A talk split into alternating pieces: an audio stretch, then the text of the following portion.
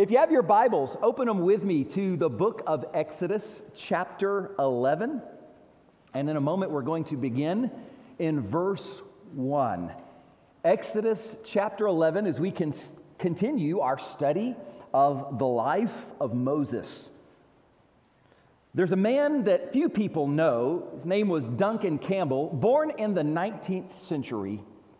He's a man that God used greatly to bring many in Scotland to faith in Jesus Christ. And at the peak of this great movement of God, Duncan Campbell made a statement about the work that God was doing. And it is amazing how even after so many years, his words are still so relevant today. Listen to what he said. There is a growing conviction everywhere, and especially among thoughtful people, that unless revival comes, other forces will take the field that will sink us still deeper into the mire of humanism and materialism. In other words, we're sinking. And unless God moves, we will sink even deeper. He might as well have been talking about the United States in 2021. We desperately need a movement of God in this land. We desperately need a movement of God in which masses of people come to faith in Christ. We desperately need a movement of God in which His church is revived, in which we are increasingly aware of sin, increasingly unsatisfied with what this world has to offer. And I don't know about you, but I'm praying for a movement of God in our nation, in our lives, and in our church. Wouldn't it, wouldn't it be great if one day, years from now, we could look back and see that all of that stuff that happened starting in 2020 was just one big prelude to the next great movement of God in our land? Well, the last five weeks I've been talking to you about this theme when God is getting your attention. And I certainly do believe that God has been trying to get our attention lately. This morning, I want to talk to you about the subject when God is about to move. In our scripture this morning, God is about to move in the life of Israel. Think about it. For over four centuries, the Israelites had lived in Egypt most of that time they spent in slavery, but when we come to Exodus chapter 11, that is about to change. Literally within hours, the Passover will take place. Literally within hours, the Hebrews will be set free. God is about to deliver them, He's about to carry them out of the land of bondage. And God is about to move in these verses. And so, as we look at this short passage, it's just 10 verses in chapter 11, there's several things I want you to notice about when God moves. When God gets ready to move, there are certain things that we will expect to see taking place. First of all, when God moves, we will see that He shows favor to His people. When God moves, he shows favor to his people. So far, we've looked at the first nine plagues, each one worse than the one before, each one proving that the gods of Egypt were false and that Jehovah alone is God. And all of this leads to that final plague, which we will look at next Sunday. But notice in verse 1 And the Lord said to Moses, I will bring one more plague on Pharaoh and on Egypt Afterward, he will let you go from here. When he lets you go, he will surely drive you out of here altogether. Now, you need to understand that Exodus 11 is the conclusion to this last conversation that Moses has with Pharaoh, a conversation that started back in chapter 10. Now, we saw last week Pharaoh just gave Moses his final answer. He said, Nope, I'm not going to let them go. And by the way, if I see your face again, you are a dead man. And all of a sudden, Moses remembers something. He remembered what God had told him that Pharaoh would not initially let them go, but when God was finished with Pharaoh, not only would he let them go, he would make them go. That Pharaoh would actually drive them out. Look at verse 2. Speak now in the hearing of the people, and let every man ask from his neighbor and every woman from her neighbor articles of silver and articles of gold. God is reminding Moses of what he told him back in chapter 3 at that burning bush. And you remember, God said to Moses, When you leave Egypt, you're not going to leave empty handed. God said, I'm going to send you away with the silver and the gold and the clothing. And God said, In fact, you're going to be so rich, you're going to give some of that to your children. You're going to plunder the Egyptians. Now, I want you to think for just a moment about how absolutely absurd that must have sounded to Moses when he heard it for the first time, and how crazy that must have sounded when he shared that bit of information with others. The Hebrews were slaves. They did not have an army. How in the world were they going to defeat what was the most powerful nation on earth at that time? How in the world were they going to defeat them even more so without firing a single arrow? How are they going to defeat them without even lifting a sword? And now let's take it a step beyond that. How are they going to do that and leave Egypt with all of the wealth of the land in their possession? Can you understand what a crazy thing this must have sounded like to the people at the time? Well, how's God going to do it? Look at verse 3. And the Lord gave the people favor. Say that word with me favor and the sight of the Egyptians. Moreover, the man Moses was very great in the land of Egypt, in the sight of Pharaoh's servants, and in the sight of the people. The Bible says that God gave them favor. It means they didn't earn it, they didn't deserve it. God simply gave it to them. And it's amazing when you think about it because for four centuries, the Egyptians looked down on the Israelites. For four centuries, they abused the Israelites.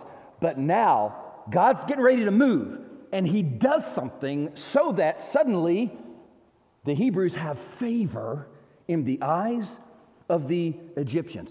And not only that, but especially Moses, who is called a great man in the eyes of the Egyptians. When we first saw Moses, he was afraid. He was afraid to leave Midian. He was afraid to speak. He was afraid the people would not believe him. He was afraid of the people who wanted to kill him. But now he's very great in the land of Egypt and even in the eyes of Pharaoh's servants. Now, when the Bible talks about this concept of us having favor in the eyes of men, of us having favor in the eyes of this world, you need to understand there are two kinds of favor. There's one kind of favor that we are not talking about here. It is when we try to win the world's approval by doing what the world would want us to do, or saying what the world would want us to say, or professing what the world would want us to profess. By the way, that in itself is a fool's errand. It never succeeds. No, we are talking about a different kind of favor. This favor is a strange respect for the people of God because the world can see that we belong to God. This favor is a kind of approval in which the world may not like our message, but the world likewise cannot deny God's presence amongst us because there's something that is different about us. The Bible says something very similar about the early church in the book of Acts how the people were afraid to join them though they highly esteemed them. They, they esteemed them highly, they had favor, and yet at the same time, there was a, a kind of fear to even be around them. Well, when the 10th plague came and the firstborn amongst the Egyptians died, The people were so convinced that Yahweh was real. They were so convinced that Israel was indeed the people of God. You know what they did? They said, Silver? You want silver? Here, take it all. Gold? You want our gold? Have it. It's all yours. Clothes? You need clothes for the journey? Here, let us give you that as well. And God worked in such a way through all of these plagues, leading up to this 10th plague, that the people of Egypt were willing to just hand over their wealth. Now you realize God planned all this out in advance, right? God knew what he was doing. God did it this way because he knew that the Israelites were going to need provisions for the long journey ahead of them as they were leaving Egypt. This means that God thought about Israel's needs before they even came about. You remember what Jesus said in Matthew chapter 6 about prayer when he said, Your Father in heaven knows what you need before you even ask him. And that is a beautiful, wonderful truth. But you know, the Bible also teaches that God not only knows what your needs are before you ask Him, God knows what your needs are before those needs even exist. God knows what you are going to need, and when a need, a legitimate need, comes into your life, you can know that God was already at work before it even came about to meet that need. Therefore, God has a solution. Now, that's encouraging. But I want you to notice what God does here. He did not just liberate his people, He enriched them. He did not just liberate them from slavery to freedom. They not only went from being vanquished to being victors, they went from poverty to riches. And let me remind you while I'm here that what happened to Israel at the Exodus, we see again and again in Scripture, is a picture of what happens to the redeemed, the man or woman who comes to Christ and is saved, they not only go from slavery to sin and the devil, God not only liberates them, God enriches them. Now, as soon as I say that, I have to pause and say, be careful. I'm not talking here about this thing called the prosperity gospel. And I'm certainly not saying if you are right with God, just like Israel, you'll have all the silver and the gold that you could ever imagine. No, I'm actually talking about something better. I'm talking about something infinitely greater. When Paul told the Ephesians in Ephesians 1 3 that the believer has received every spiritual blessing in Christ. And when he said in Ephesians 3 8 that we have the unsearchable riches of Christ. These are not riches that are here today and gone tomorrow. These are riches that endure, riches that last. What does He give us? Well, He gives us forgiveness, He gives us salvation, He gives us eternal life. Oh, but that's just the beginning. He gives us the Holy Spirit, and we have access to God, and He gives us a spiritual family, and we have peace, we have love, we have hope, we have joy, we have victory over sin and over the grave. He gives us purpose, He gives us a mission, He promises us treasure in heaven where moth don't corrupt, where thieves do not break through or steal. When God was getting ready to move, ladies and gentlemen, he did so in order to give his people favor. Listen to me, we should pray for God to grant us favor in the eyes of people, not because we care about the applause of men. Favor, not because we want the world to say nice things or think nice things about us. We should pray for favor so that God would be glorified. When the world sees us enjoying all of those riches that we have in Christ. That's the point of the favor.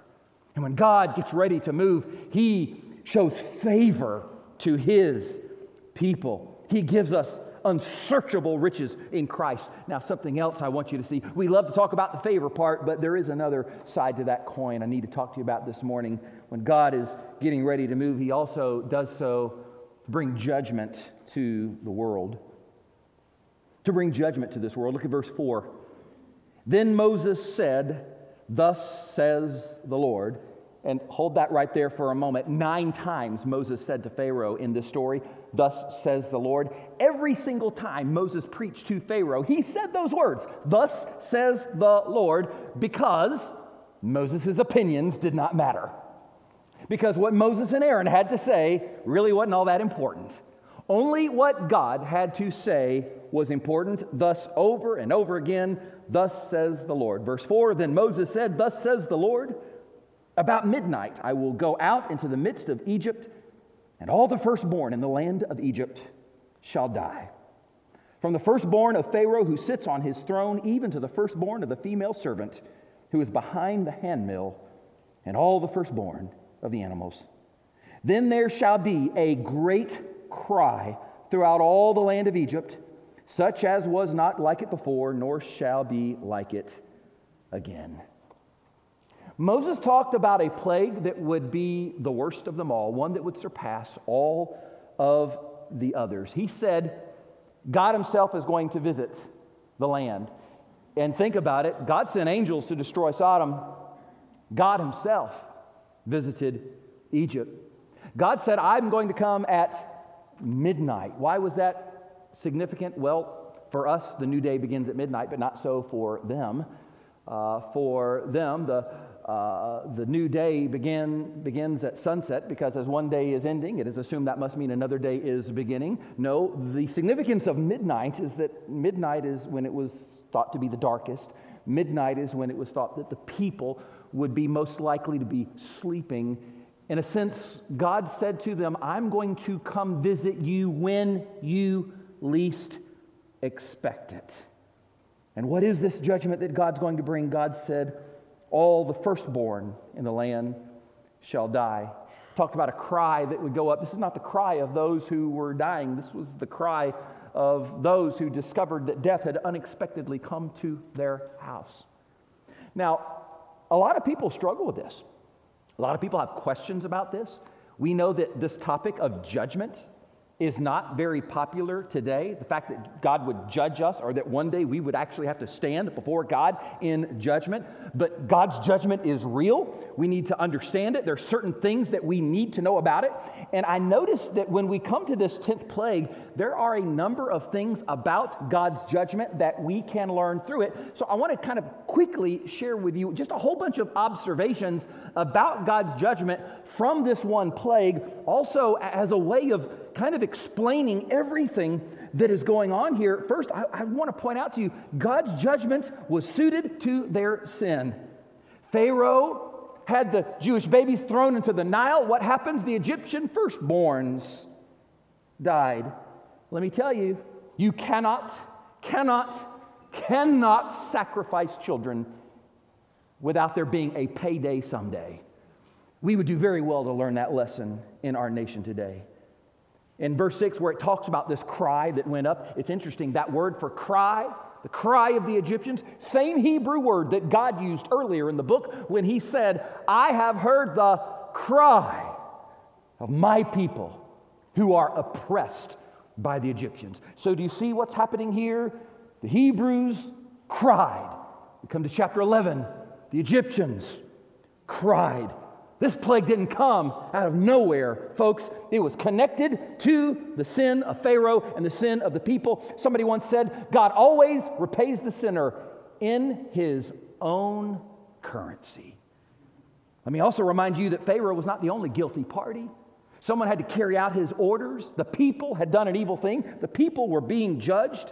We see this judgment was preceded by many warnings. Yes, this judgment was terrible. Yes, it was severe. And yet, those who suffered it had to ignore one warning after another in order to get there. They had to deny the undeniable presence of God in order to get there. They had to ignore the preaching of a man they knew to be a prophet of God in order to get there. God warned them, and He warned them, and He warned them. And we get to chapter 11, and here's Moses. He's still warning Pharaoh, even though he knows it won't do any good. We see that God provided a way of escape. Now, we'll talk more about this next Sunday. But yes, there was a way of escape for anyone who would have been willing to use it. How they could avoid this judgment by sacrificing a lamb, by placing the blood of that lamb in the lintel of the doorpost of their home. And we will see, of course, this is a picture of how one day the Lamb of God, Jesus, would be sacrificed for our exodus from sin and judgment, how we are saved uh, through his shed blood applied to our hearts by faith. Let me also remind you that in a broken world, the innocent do routinely suffer. This happens all the time. This is part of living in a world that is under the curse of sin. let me remind you, all have sinned and fallen short of the glory of God. Adam may have made the motion, but we seconded that motion. We also see God's judgment is applied equally. Did you notice God said all of the firstborn in Egypt will die, from Pharaoh's son to that woman working at the mill? When the 10th plague came, it didn't matter if you were rich or poor. When the 10th plague came, it didn't matter if you were the king or if you were a servant, if you lived in the palace or if you lived in a shack, God judged them the same. I don't know why, but we have this strange tendency sometimes when a famous person dies or someone we deem to be especially important dies, an athlete, a politician, a singer, an actor, an actress, to think as if something unusual and something extra special must have taken place. I don't know how many of you have ever had the opportunity to go to our nation's capital and stand there underneath that dome. You all know what it looks like from the outside, but how many of you have seen it from the inside? Have you ever stood underneath that dome in our nation's capital and just looked up inside the dome? One of the most beautiful paintings you'll ever see in your life. But do you remember what it is? It's a painting of George Washington as he entered heaven. In other words, here's how heaven responded when George Washington entered in. No. Now, what evidence I've seen tells me he probably was a, a, Christian, but did he get some extra special reception that nobody else got because he was famous on earth? Absolutely not.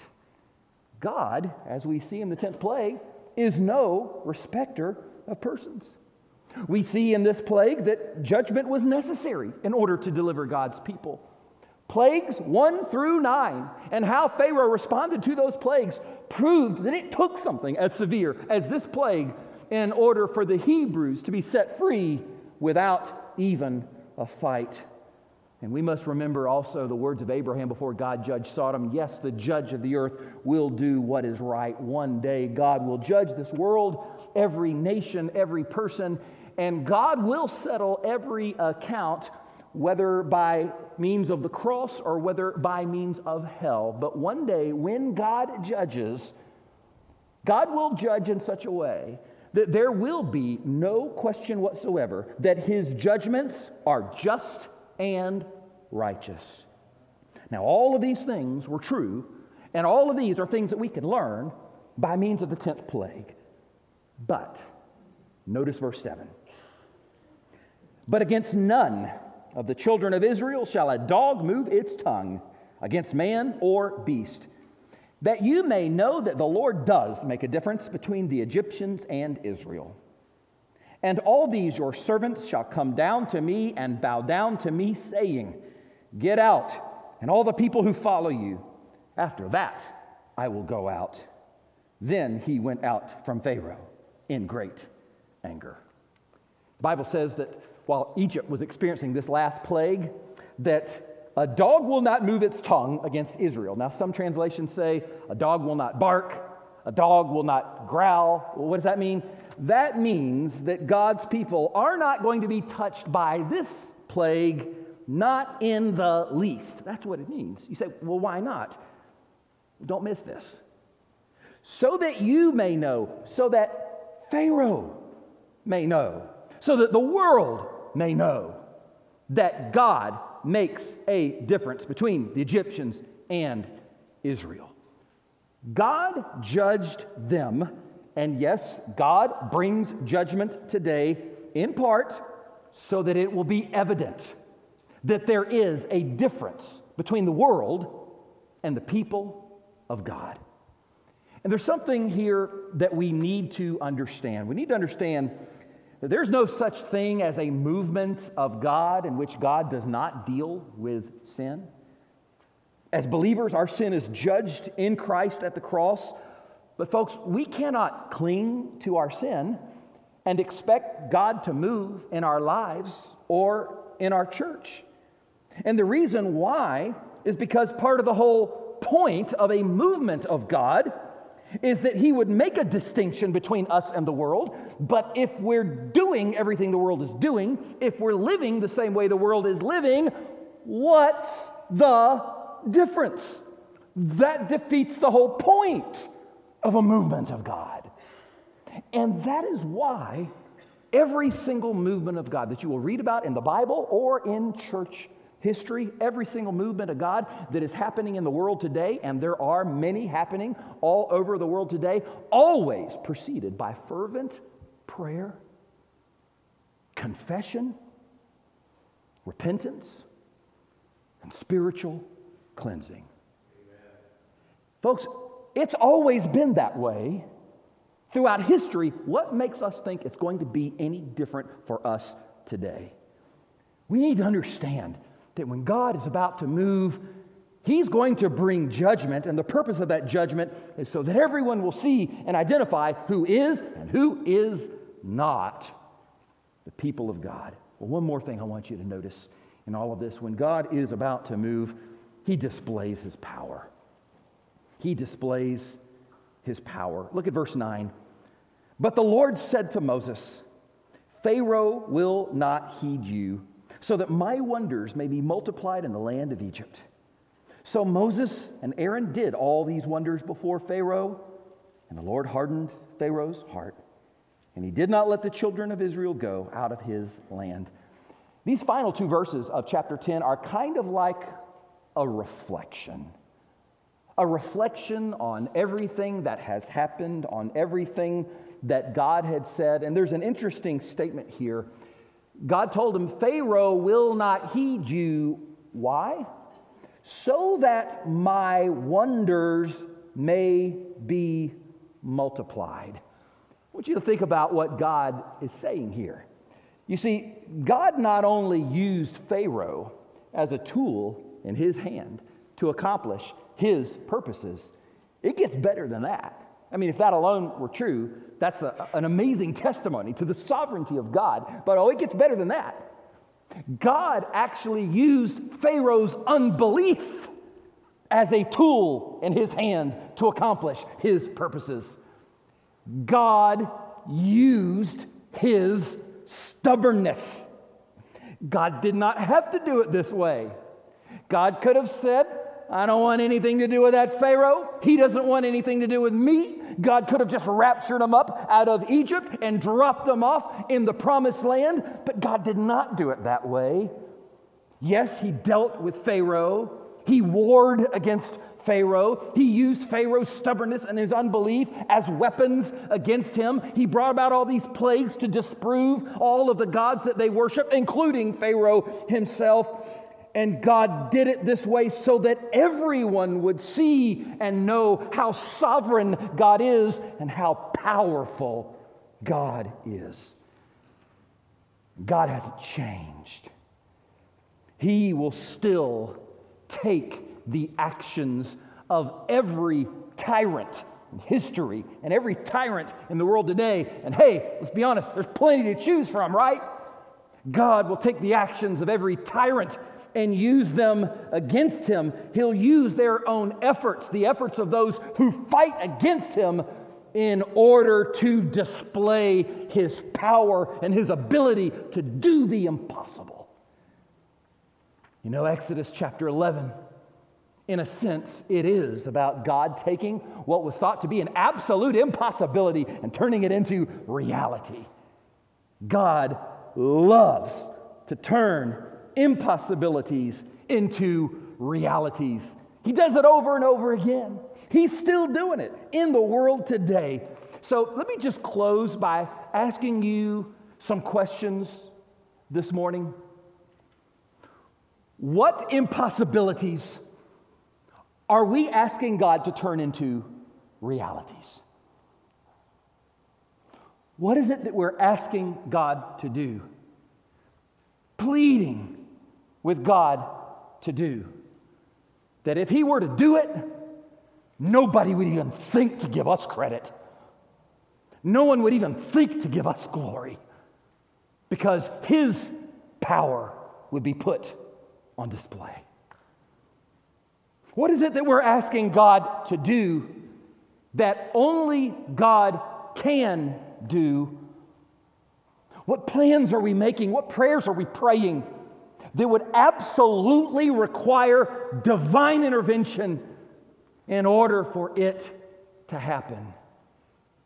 Because, folks, whether or not God does it, that's what we ought to be praying for and pleading for and asking for day after day after day after day. God loves to do what only He can do so that only God gets the glory. 2,000 years ago, God moved, the Word became flesh. Jesus came from heaven to earth, was born of a virgin, and God moved as He had never moved before. Jesus lived the life, that perfect life that we could never live. And then, after a perfect life, he went to the cross, died on the cross, paid the penalty that we could never pay, was buried, rose again on the third day. And when he rose from that grave, he won the victory that we could never win. And in all of these things, listen, the empty tomb proves the power of God. It is the ultimate display of the power of God. And the Bible says that the gospel is the power of God into salvation. That Jesus has the power today to save whosoever will call upon him as Savior and Lord. I plead with you today, if you haven't, to come to Christ and see God display his power in your life. Join me as we pray right now. Heavenly Father, we come before you thanking you for the many ways, many times, and the many places where you have moved. And we know that many of us here in this room this morning could spend many hours talking about our testimonies, how you have moved in our lives, times you did what only you could do. But God, we look at our society around us. We look at where we are. We look at our own church. We need a fresh new movement of God. God, we need you to do what only you can do. We need you to display your power. And so we come before you knowing, Lord, that it involves prayer, it involves confession, it involves repentance asking you, God, to show us anything required of us that such a movement of God would take place. That we would be ready and willing, like clay in the potter's hands, to move however you would move us, to take whatever shape you would give us, to do whatever you tell us, to go wherever you send us. God, I can't help but think there, there's some folks here today, or some folks who right now are with us online listening to this message who perhaps need to experience a movement of God. They're spiritually dead right now, they're separated from you by their sin. And if that breath that they took just now were their last breath, they'd spend eternity separated from you. But God, we thank you that the power of God unto salvation is the gospel of Jesus Christ, that he came, that he died on the cross, that he rose again, and whosoever shall call upon him as Lord shall be saved. God, I pray for that man or that woman, that young person, that boy or that girl who in this moment needs to come to that place of surrender and say, Jesus, be Lord of my life. I surrender to you now. I trust you. I believe in you. You died and you rose again. Now save me. God, I pray that for someone right now, that would be their prayer, the cry of their heart. And we cling to that promise that whosoever shall call upon the name of the Lord shall be saved. Father, maybe there are some people here today who need a fresh movement of God in their lives. I need you to fill them with the Holy Spirit once again. And so we lift them up to you as well and pray that you would do a fresh new work. That Maybe there's some who are discouraged and they need to be reminded of your promises so that they can trust in them and believe in them. Maybe there's some who have been on the outskirts, they haven't been in the center of your will for their lives, and you're calling them to come back to that place of blessing and richness in Christ. Father, we pray that you'd call them and bring them back today. Father, whatever it is you, you're calling us to do this morning, God, speak to us. Speak to us each individually, clearly, through that still small voice that we would respond to you. We pray this all in Jesus' name. Amen.